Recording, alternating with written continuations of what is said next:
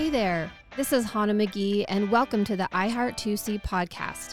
Join my husband, John, and me as we talk about all the happenings in our favorite place, Canyon County. We'll be highlighting businesses, organizations, and just plain old people that make this such a great place to live. If you're tired of all the negative on the news and social media and need some inspiration, you have come to the right place. Canyon County is one of the fastest growing areas in the country. It's a great place to live, and it's where we're raising our family. We're going to take a few minutes each week to talk about the place we call home, the good folks, and the great happenings going on in Caldwell, Nampa, and beyond. So join us here at the iHeart 2C podcast.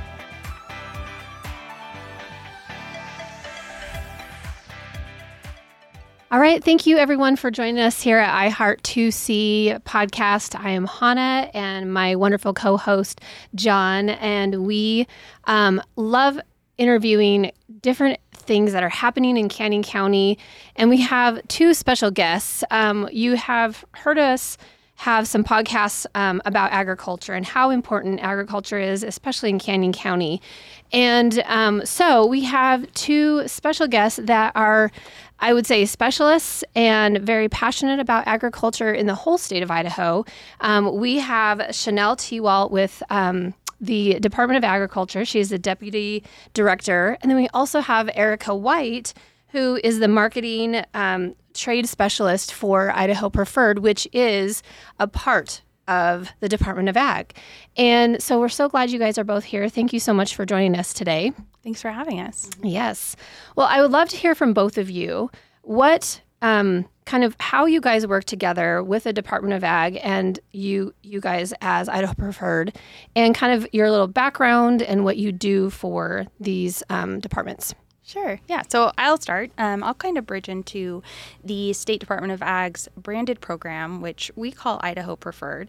So from a more of a business perspective, this is our consumer facing program. And our ultimate mission is really more B2B. So we're really focused more so on our farmers, our ranchers, and our food crafters. Mm-hmm. Our intention is we want to help promote them, connect them together with others in the industry, and then provide a lot of educational resources and components. So the program is really meant to help get Idaho agricultural ingredients utilized and sourced throughout the gem state. Mm-hmm. And we really piggyback a lot off of the Department of Ag in general because we are a proud agricultural state. Mm, yes, we are. Yeah, so the Department of Ag in general services one of the state's biggest and most important industries. So everyone knows that I, agriculture is an iconic part of Idaho, but it's also an innovative part of the state and a huge part of every uh, community, every economy uh, from every corner of the state. And so we have such an important uh, role to play in all aspects of marketing. So Erica really specializes in domestic marketing in state and the importance of buying local mm-hmm. and really what folks can do. It's such a powerful tool to support their own community. But there's a huge part of marketing Idaho Ag that is also beyond our state's borders. So. Uh, we do everything from domestic to international in our in our agency, and also provide a service in the regulatory environment as well.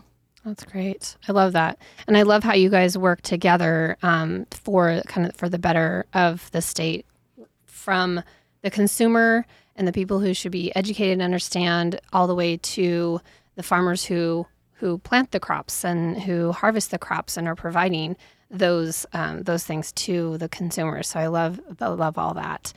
Um, I would love to hear more about some of the things that you guys have been doing together this year. I've um, had the pleasure of going on the tour that you had, um, more kind of on the agritourism side. Um, but I would love to hear more, kind of uh, maybe a short uh, synopsis of what you've done this year through um, the summer, and then what kind of what are some initiatives that you are focusing on uh, for the fall going into the winter? Yeah. So the overall program, there are various different uh, facets to it, and a big portion of the program we would refer to as the retail side of our program.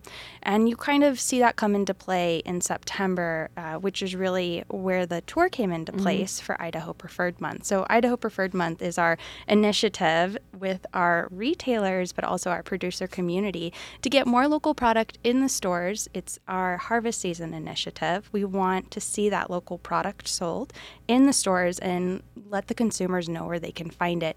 And not just at the retail locations direct on farm as well. So we've placed a ton of effort this year in not only building those retailer relationships, but focusing a lot on the direct um, connecting side of it. We want to have those producers' stories told.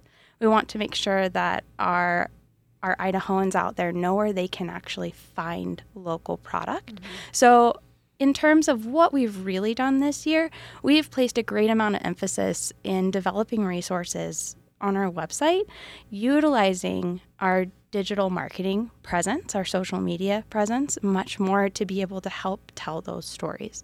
I don't know about you, but um, when I go out onto a farm and I have that chance to not just learn about the operation itself, but the you know the generational side of it and everything that family's gone through to help bring the food to our table or to our retail location um, i mean i'm it's, it's just impactful you know and i i, I want to go source direct from them. I want to be able to find that. So we so we've spent a lot of time doing photography and videography to help tell those stories and give the producers the growers assets that they can utilize to help tell their stories themselves as well. Yeah. so I think that's something that we've been really excited about and and loved uh, bringing to the community. Loved, you know, bringing that new sense of education and where they can find stuff, and not just even here in our Treasure Valley, but throughout the whole state. I think I think something that Erica and her team have so, been so good at too are telling these stories that folks otherwise can't tell themselves. Yeah. So farmers and ranchers are so busy doing the job at hand. Um, we have some of the most exceptional uh, ag folks in the entire country, I'd argue, in the world, but they're not social media experts. They're not experts in telling that story for themselves. And so, what Erica and the team within Idaho Preferred can do is amplify those stories, help them with all the resources and assets to make those community connections. And I, we see so often the really enriching and rewarding experience of consumers making that connection and understanding where their food is from. And it's been a very cool thing to see.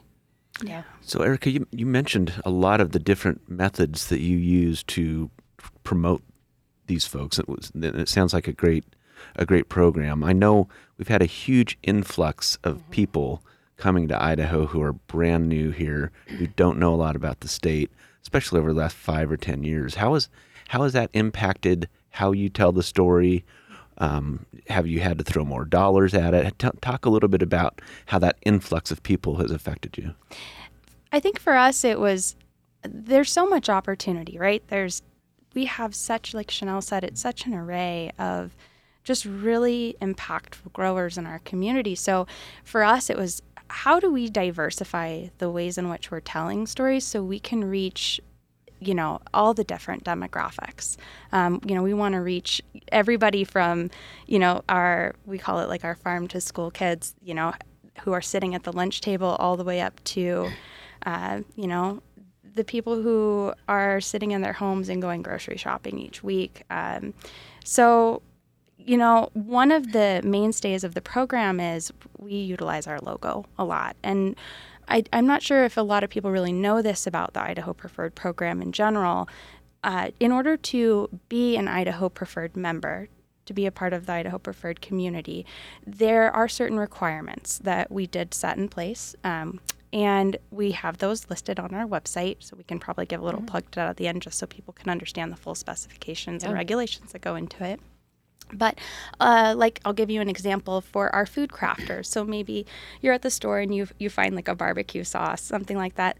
They have to have at least twenty percent agricultural content by weight in that actual sauce itself, and it has to come from not just an Idaho business, but it has to be Idaho grown, mm. raised, crafted, mm. right, processed, and then it can be put into that product. And so you're in turn really helping fuel not just the retailer or the grower, but your overall economy. And so mm-hmm. we really place a lot of emphasis on the use of our Idaho preferred logo um, in in getting you know consumers to understand that hey, when you're actually buying an Idaho preferred product, you're really supporting it from the ground up. You're supporting our state in in a, in a massive way. That's Um, really I also, I also think, to John's point, not only have we had this influx within, especially this this valley, but really the whole state, but we're also coming out of a pandemic, Mm-hmm. and we saw massive perception changes of the ag industry during the pandemic. So, for the first time in decades, national polling showed that agriculture, so farmers and ranchers, were seen in a favorable light by folks nationwide, and- Right. which is really astounding. I mean, farmers and ranchers make up two, maybe 1% of the overall population. And so we saw this real renaissance of how folks perceived this community um, and looked at farming and ranching. And I think that's a, a huge thing in Canyon County, especially, which is our most diverse ag county in the state. And we have producers uh, across so many different commodities. And what a cool story that is to to have that interest born out of the pandemic and a real need to connect back to local, to the folks who produce their food, and that real interest in, in making those connections within communities. Yeah, and I've loved to see um, the how a lot of the the ag um, businesses have figured out, out a way to bring the consumer consumer to them and give them an experience. Um, you know, we've interviewed McIntyre Farms, who is, I believe, an Idaho preferred. Maria, Um, yeah, Maria, and we've interviewed them and heard their whole story. Um, and they've figured out a way for us, the consumer, to come to their farm and experience picking eggs or you know their harvest parties that they do, um, which helps us, you know, kind of have more of a, a buy-in, you know, a connection to them. Um, and so it's so cool to see some of these farms that have been able to do that. But the neat thing too is some of these farms who who don't want anybody on their property or to experience you guys are kind of that middle place where we as a consumer can still support them um, you know uh, eat their products support their products but um, they it's still that kind of experience knowing that we're supporting you know I, idaho uh, local idaho agriculture and businesses um, to help them grow as well. So it's such a neat a neat um, way you guys support the state for sure. It it has been really exciting, and I'm even more excited as we shift into this upcoming. I mean, we just got out of harvest mm-hmm. season, really, but as we kind of shift and look forward to the new season, I am I am overjoyed because agritourism is just such a great way for people to experience agriculture but mm-hmm. you know it also creates that mindset of where their food is coming from. And i am so thankful to those farms that have opened up their doors and welcomed consumers and said hey you know come come on out. Learn learn about us learn about the farm learn about all we do. And you know even just stepping away with a little bit of that mindset of what's in their backyard. Mm-hmm. Wow you know? That's i think that's really moving. So we have uh, placed a lot of focus in this upcoming year into developing our agritourism section of our website. We'll be releasing that probably middle middle of march um, and it'll be a great go-to resource for finding local agritourism experiences throughout Yeah. the state. So i'm really going to encourage people to just kind of follow along as some of those resources uh, launch and and give feedback let us know you know um, we we know this is such a big ag state and there's tons of opportunity for us to go out and visit new farms that maybe we haven't had the chance to connect with yet too hmm I love that. So, what do you? I know um, we've talked a little bit about you kind of have seasonal um, goals and seasonal um, focuses that you have. So now going into the fall winter season, when you know things start becoming dormant, you're not going to be outside as much. What is your? Where is your focus going to be now? Yeah, so as we shift into the shoulder season, we're still very much piggybacking off of harvest. Sure. Um, you know, I think we all love a good pumpkin patch and corn maze. So, you know, we've provided a list of resources for all the pumpkin patches and corn mazes uh, throughout the state of Idaho. So you guys can also find that. That's great. But I think another major initiative um, to kind of shed light on is our restaurant scene. So, you know, those farm to fork restaurants who take the time to meet their farmers, find the unique products that they want to include on their menus, and and really have a locally minded emphasis on those menus.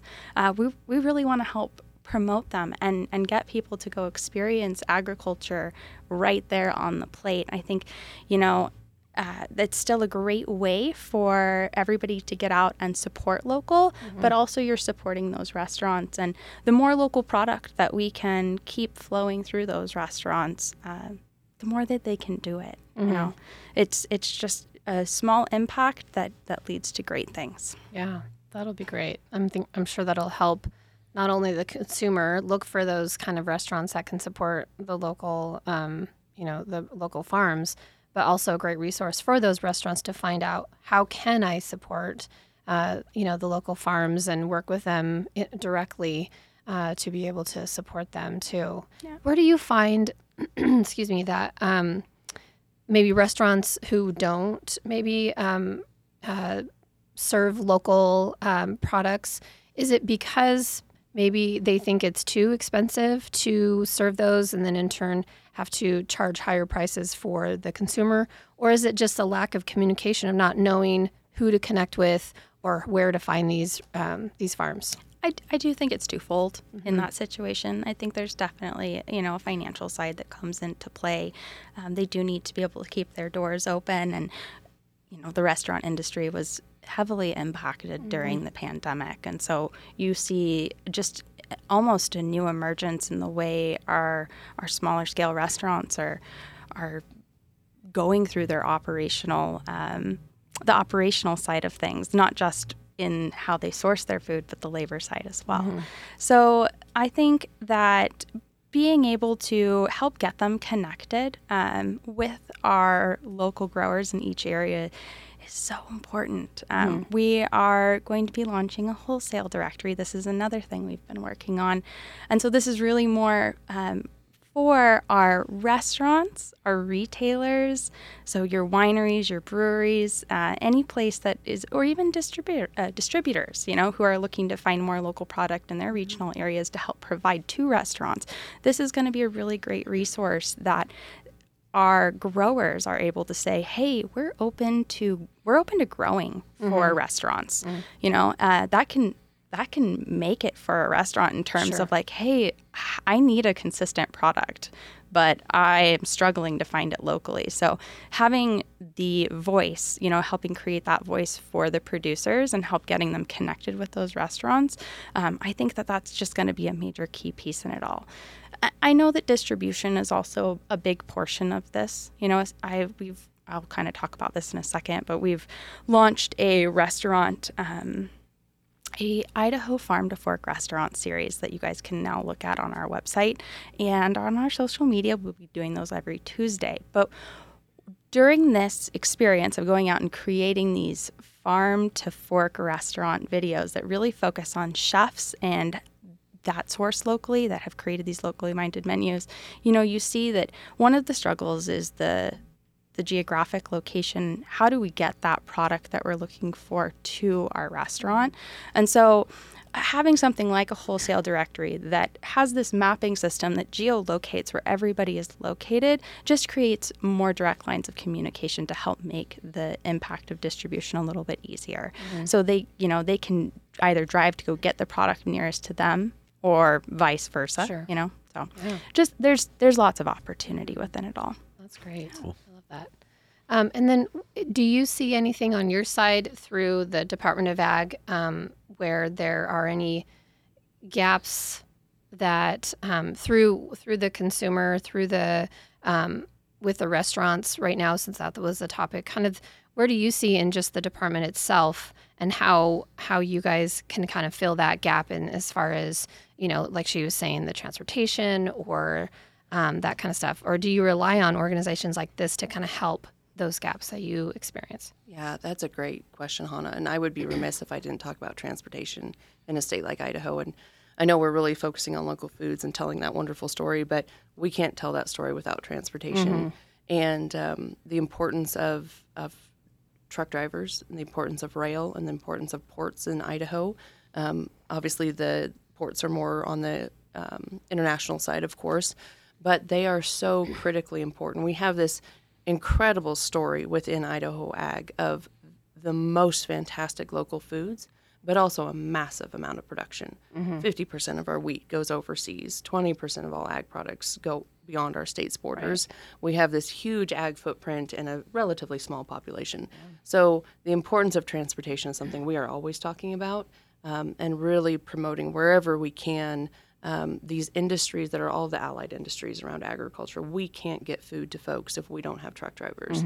Um, and I think that is incredibly important in Canyon County, where you have this huge amount of different kinds of production.